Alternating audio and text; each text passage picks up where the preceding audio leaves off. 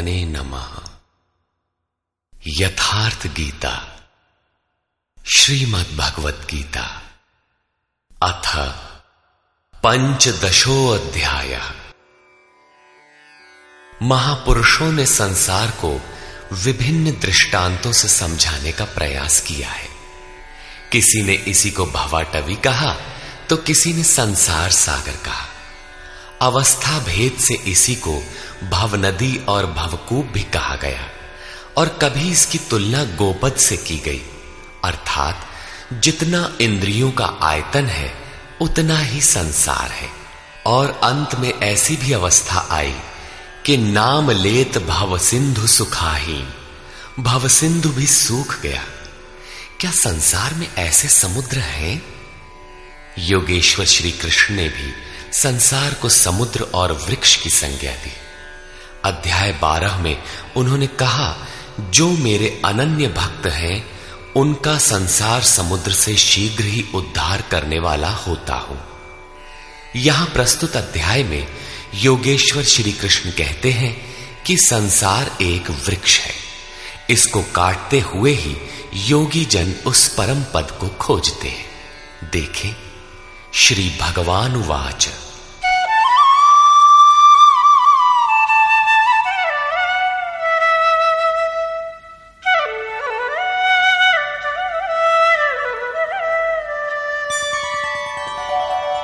ऊर्ध्वमूलमधः शाखम् अश्वत्थम् प्राहुरव्ययम् छन्दांसि यस्य पर्णानि यस्तम् वेद स वेदवित्।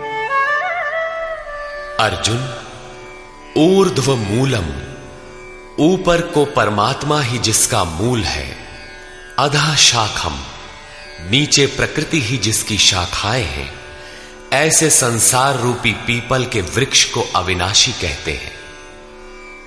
वृक्ष तो अश्व अर्थात कल तक भी रहने वाला नहीं, जब चाहे कट जाए, किंतु है अविनाशी। श्री कृष्ण के अनुसार अविनाशी दो है। एक संसार रूपी वृक्ष अविनाशी और दूसरा उससे भी परे परम अविनाशी। वेद इस अविनाशी संसार विटप के पत्ते कहे गए हैं। जो पुरुष इस संसार रूपी वृक्ष को अर्थात देखते हुए विदित कर लेता है, वो वेद का ज्ञाता है। जिसने उस संसार वृक्ष को जाना है, उसने वेद को जाना है। न कि ग्रंथ पढ़ने वाला। पुस्तक पढ़ने में तो उधर बढ़ने की प्रेरणा मात्र मिलती है। पत्तों के स्थान पर वेद की क्या आवश्यकता है? वस्तुतः, पुरुष भटकते भटकते जिस अंतिम कोपल, अर्थात अंतिम जन्म को लेता है, वहीं से वेद के वे छंद, अर्थात जो कल्याण का सृजन करते हैं, वहीं से प्रेरणा देते हैं, वहीं से उनका उपयोग है, वहीं से भटकाव समाप्त हो जाता है, वो स्वरूप की ओर घूम जाता है, तथा अधश्चोर्ध्वम् प्रसृतास्तस्य शाखा गुणप्रवृद्धा विषयप्रवाला अधश्च मूलान्यनुसन्ततानि, कर्मानुबन्धीनि मनुष्यलोके। उस संसार वृक्ष की तीनों गुणों के द्वारा बढ़ी हुई विषय और भोग रूप कोपलों वाली शाखाएँ नीचे और ऊपर सर्वत्र फैली हुई है। नीचे की ओर कीट पतंग पर्यंत और ऊपर देव भाव से लेकर ब्रह्मा पर्यंत सर्वत्र फैली हुई है, तथा केवल मनुष्य योनि में कर्मों के अनुसार बांधने वाली है।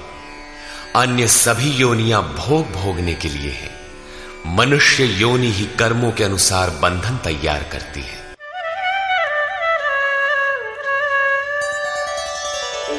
न रूपमस्येह तथोपलभ्यते। नान्तो न चादिर्न च सम्प्रतिष्ठा। अश्वत्थमेनम् सुविरूढमूलम्। असङ्गशस्त्रेण दृढेन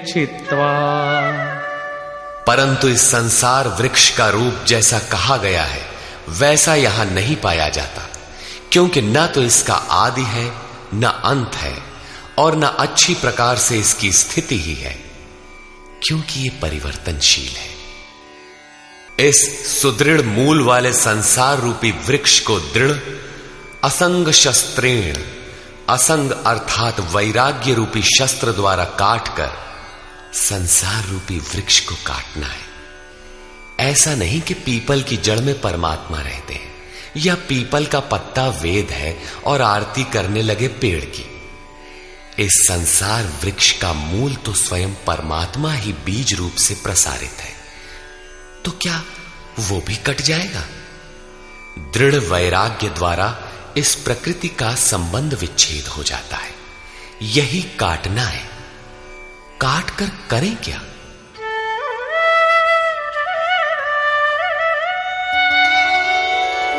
ततः पदं तत्परिमार्गितव्यम् यस्मिन् गता न निवर्तन्ति भूयः। तमेव चाद्यं प्रपद्ये। यतः प्रवृत्ति प्रसृता पुराणी।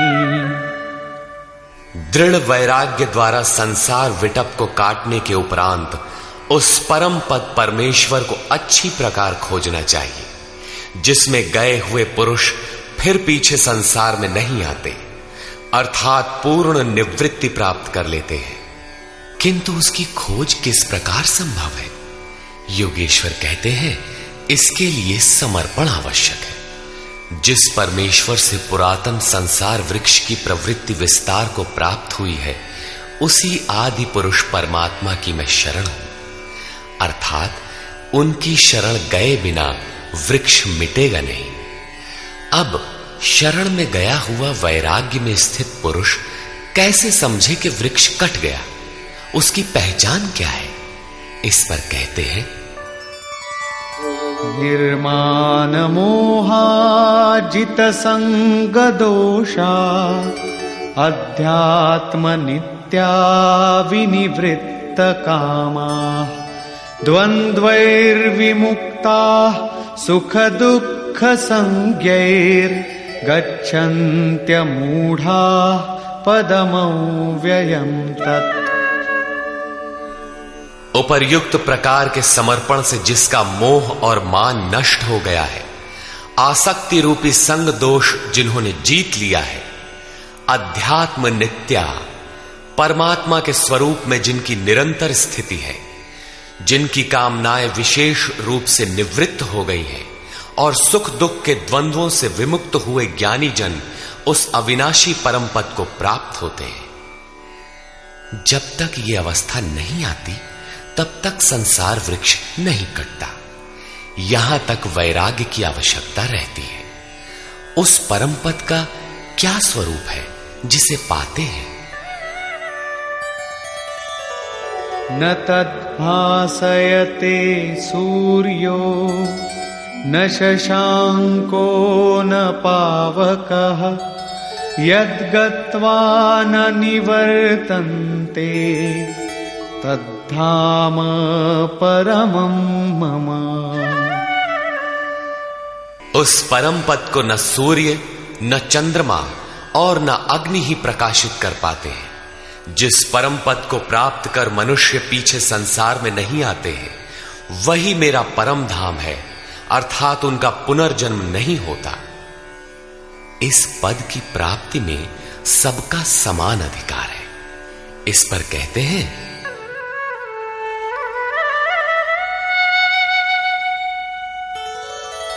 ममैवांशो जीवलोके जीवभूतः सनातनः मनः षष्ठानीन्द्रियाणि प्रकृतिस्थानि कर्षति। जीवलोके, अर्थात इस देह में, अर्थात शरीर ही लोक है। ये जीवात्मा मेरा ही सनातन अंश है, और वही इन त्रिगुणमयी माया में स्थित हुई मन सहित पाँचों इंद्रियों को आकर्षित करता है। भला कैसे? शरीरम यदवाप्नोति, यच्चाप्युत्क्रामतीश्वरः, गृहीत्वैतानि संयाति वायुर्गंधानि वाशयात्। जिस प्रकार वायु गंध के स्थान से गंध को ग्रहण करके ले जाता है, ठीक उसी प्रकार देह का स्वामी जीवात्मा जिस पहले शरीर को त्यागता है, उससे मन और पाँच ज्ञानेन्द्रियों के कार्यकलापों को ग्रहण करके, अर्थात आकर्षित करके साथ लेकर, फिर जिस शरीर को प्राप्त होता है, उसमें जाता है। जब अगला शरीर तत्काल निश्चित है तो आटे का पिंड बनाकर किसे पहुंचाते हो? लेता कौन है? इसीलिए श्री कृष्ण ने अर्जुन से कहा था कि ये अज्ञान तुझे कहाँ से उत्पन्न हो गया कि पिंडोदक क्रिया लुप्त हो जाएगी? वहाँ जाकर करता क्या है? मन सहित छह इंद्रियाँ कौन है? श्रोत्रम चक्षु स्पर्शनम च। रसनं घ्राणमेव च अधिष्ठाय मनश्चायम् विषयानुपसेवते। उस शरीर में स्थित होकर ये जीवात्मा कान, आँख, त्वचा, जिह्वा, नासिका और मन का आश्रय लेकर, अर्थात इन सब के सहारे ही विषयों का सेवन करता है। किंतु ऐसा दिखाई नहीं पड़ता।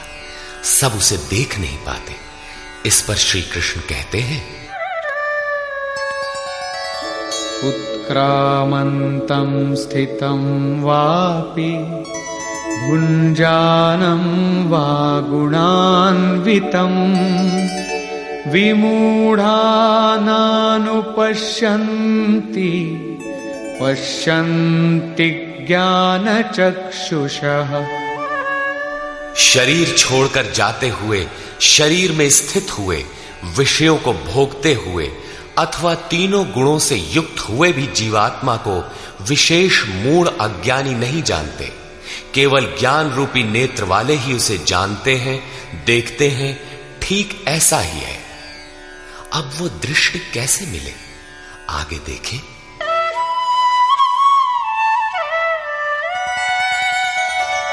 यतन्तो योगिनश्चैनम् पश्यन्त्यात्मन्यवस्थितम् यतन्तोऽप्यकृतात्मानो नैनम् पश्यन्त्यचेतसः। योगी जन अपने हृदय में चित्त को सब ओर से समेट इस आत्मा को यत्न करते हुए ही प्रत्यक्ष देखते हैं।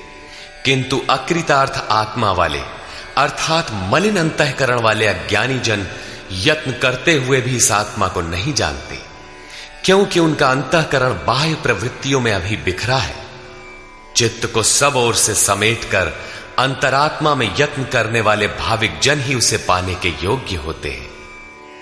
अतः अंतकरण से सतत सुमिरण आवश्यक है। अब उन महापुरुषों के स्वरूप में जो विभूतियाँ पाई जाती हैं, जो पीछे बता भी आए हैं, उन पर प्रकाश डालते हैं।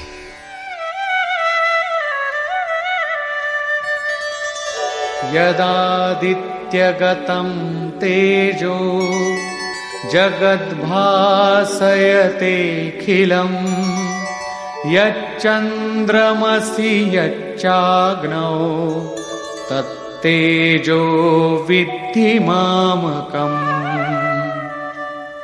जो तेज सूर्य में स्थित हुआ संपूर्ण जगत को प्रकाशित करता है जो तेज चंद्रमा में स्थित है और जो तेज अग्नि में है इसे तू मेरा ही जान। अब उस महापुरुष द्वारा कार्य बताते हैं।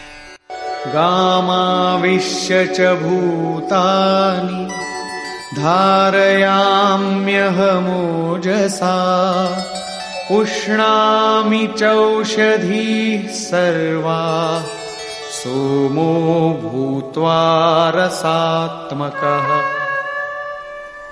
मैं ही पृथ्वी में प्रवेश करके अपनी शक्ति से सब भूतों को धारण करता हूँ और चंद्रमा में रस स्वरूप होकर संपूर्ण वनस्पतियों को पुष्ट करता हूँ।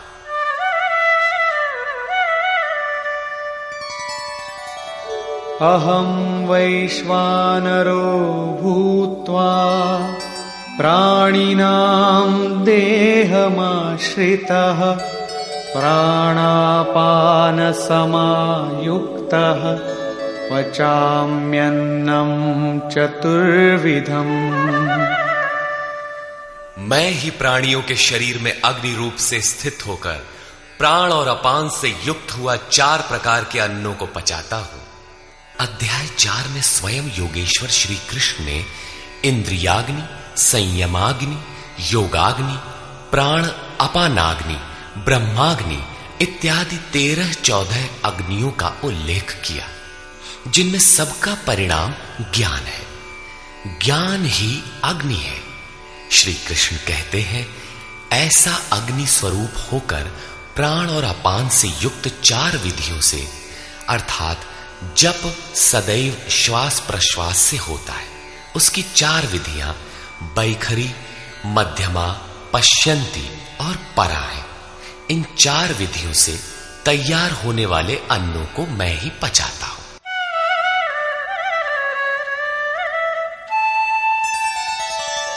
सर्वस्य चाहं हृदि सन्निविष्टो, मत्तः स्मृतिर्ज्ञानमपोहनञ्च वेदैश्च सर्वैरहमेव वेद्यो।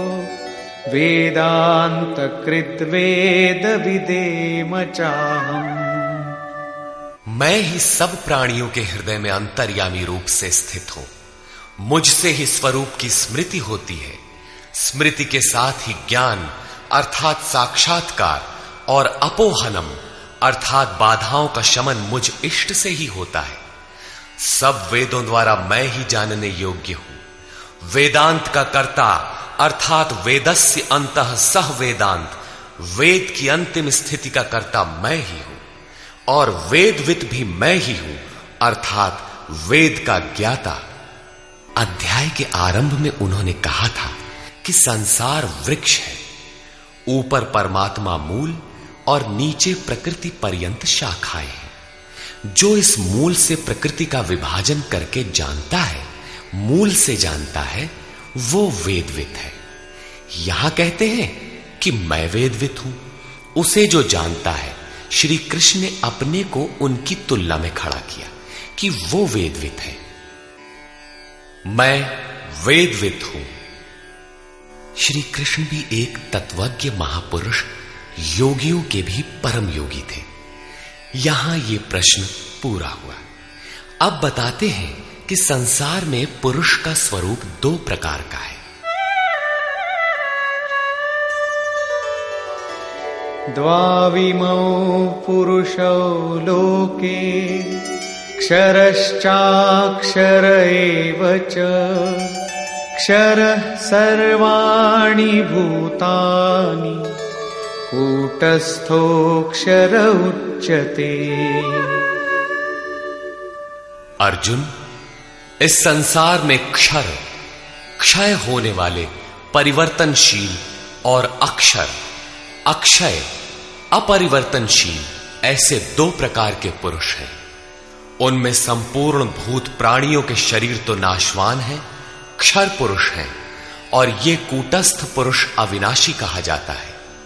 साधन के द्वारा मन सहित इंद्रियों का निरोध, अर्थात जिसकी इंद्रिय समूह कूटस्थ है, वही अक्षर कहलाता है। किंतु यह भी पुरुष की अवस्था विशेष ही है। इन दोनों से भी परे एक अन्य पुरुष भी है।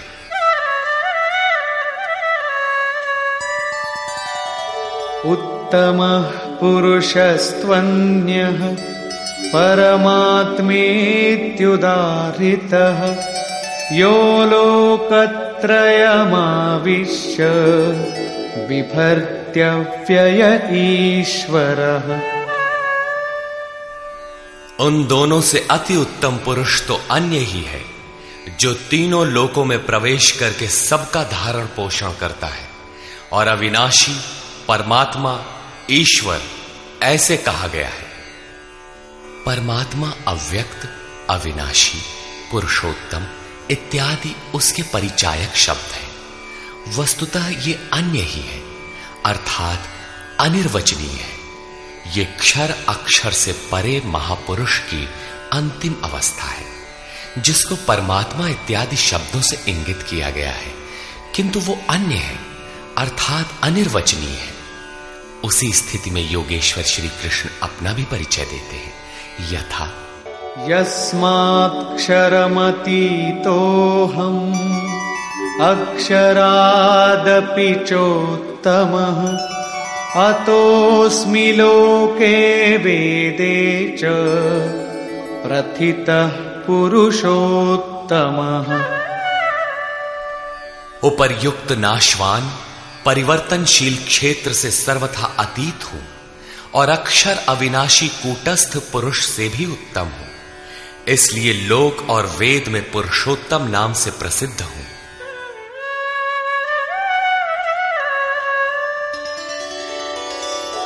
यो मामेवमसम्मूढो जानाति पुरुषोत्तमम्। स सर्वविद्भजति माम्। सर्वभावेन भारत।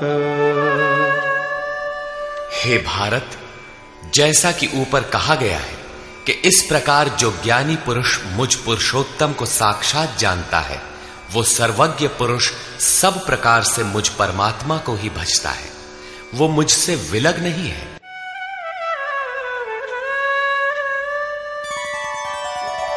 इति गुह्यतमम् शास्त्रम् इदमुक्तम् मया नघ। एतद्बुद्ध्वा बुद्धिमान् स्यात् कृतकृत्यश्च भारत।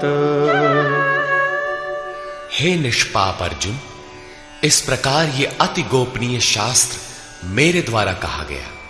इसको तत्व से जानकर मनुष्य पूर्ण ज्ञाता और कृतार्थ हो जाता है। अतः योगेश्वर श्री कृष्ण की यह वाणी स्वयं में पूर्ण शास्त्र है। श्री कृष्ण का यह रहस्य अत्यंत गुप्त था। उन्होंने केवल अनुरागियों से बताया। ये अधिकारी के लिए ही है।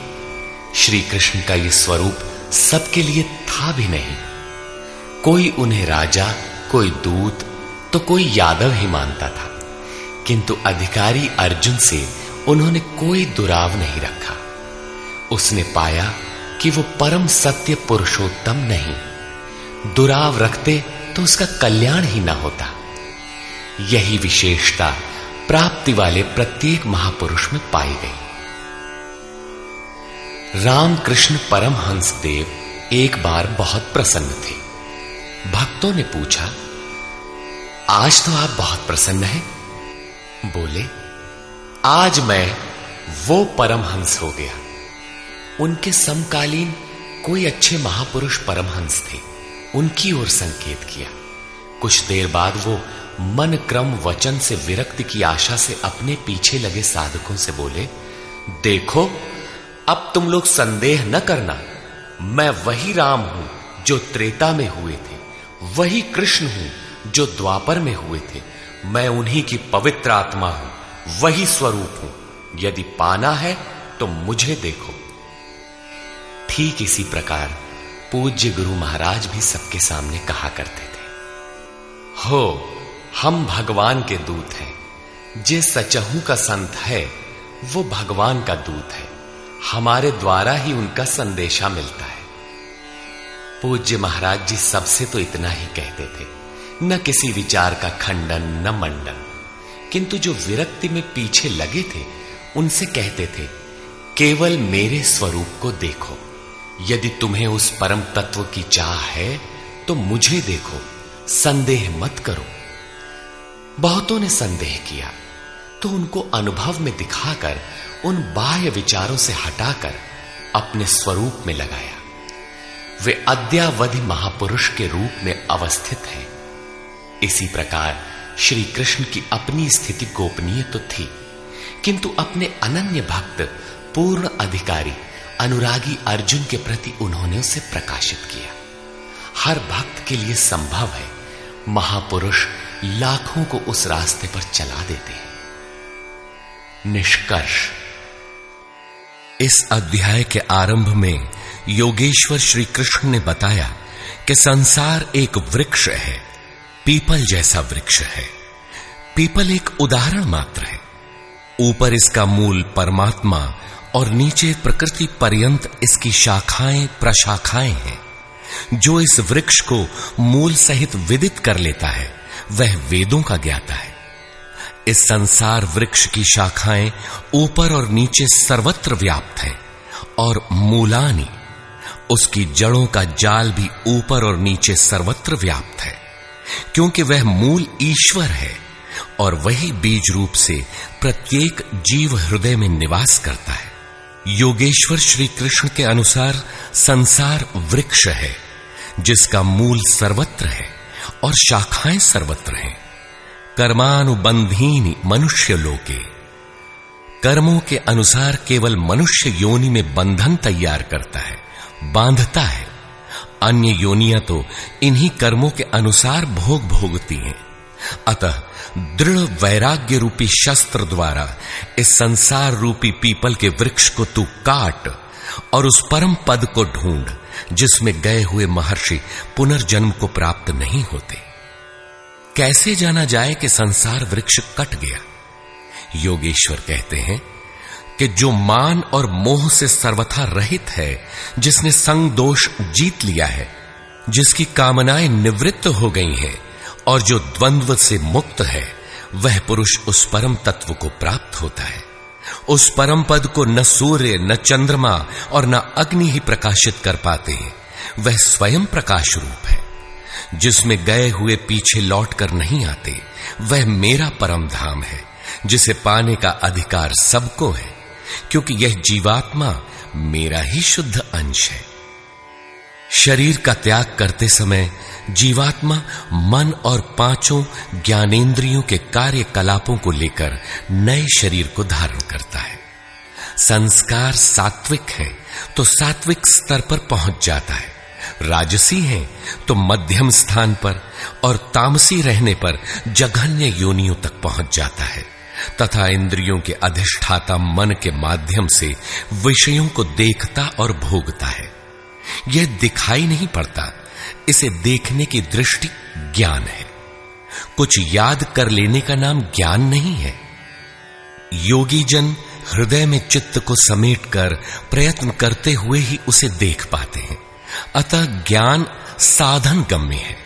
हाँ, अध्ययन से उसके प्रति रुझान उत्पन्न होती है। संशय युक्त अकृतात्मा लोग प्रयत्न करते हुए भी उसे देख नहीं पाते। यहाँ प्राप्ति वाले स्थान का चित्रण है। अतः उस अवस्था की विभूतियों का प्रवाह स्वाभाविक है। उन पर प्रकाश डालते हुए योगेश्वर श्री कृष्ण कहते हैं कि सूर्य और चंद्रमा में मैं ही प्रकाश हूँ। अग्नि में मैं ही तेज हूँ। मैं ही प्रचंड अग्नि रूप से चार विधियों से परिपक्व होने वाले अन्न को पचाता हूँ। श्री कृष्ण के शब्दों में अन्न एकमात्र ब्रह्म है। अन्नम ब्रह्मेति व्यजानात, जिसे प्राप्त कर यह आत्मा तृप्त हो जाती है। बैखरी से परा पर्यंत अन्न पूर्ण परिपक्व होकर पच जाता है। वह पात्र भी खो जाता है। इस अन्न को मैं ही पचाता हूँ। अर्थात, सदगुरु जब तक रथी न हो, तब तक यह उपलब्धि नहीं होती। इस पर बल देते हुए योगेश्वर श्री कृष्ण पुनः कहते हैं कि संपूर्ण प्राणियों के अंतरदेश में स्थित होकर मैं ही स्मृति दिलाता हूँ। जो स्वरूप विस्मृत था, उसकी स्मृति दिलाता हूँ। स्मृति के साथ मिलने वाला ज्ञान भी मैं ही हूँ। उसमें आने वाली बाधाओं का निदान भी मुझसे होता है। मैं ही जानने योग्य हूँ और विदित हो जाने के बाद जानकारी का अंत करता भी मैं ही हूँ। कौन किसे जाने? मैं वेदवित हूँ। अध्याय के प्रारंभ में कहा, जो संसार वृक्ष को मूल सहित जानता है, वह वेदवित है। किंतु उसको काटने वाला ही जानता है। यहाँ कहते हैं, मैं भी वेदवित हूँ।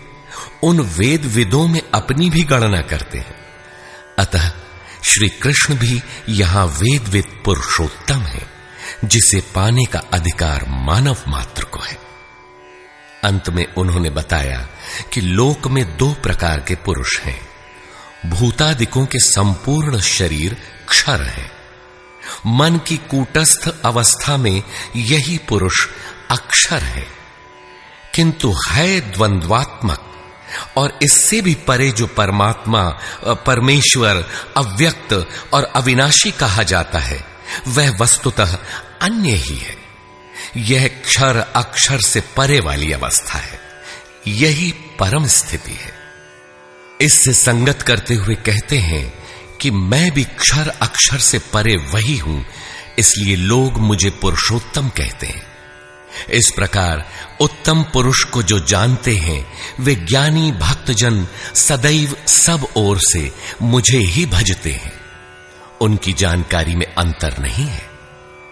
अर्जुन, यह अत्यंत गोपनीय रहस्य मैंने तेरे प्रति कहा।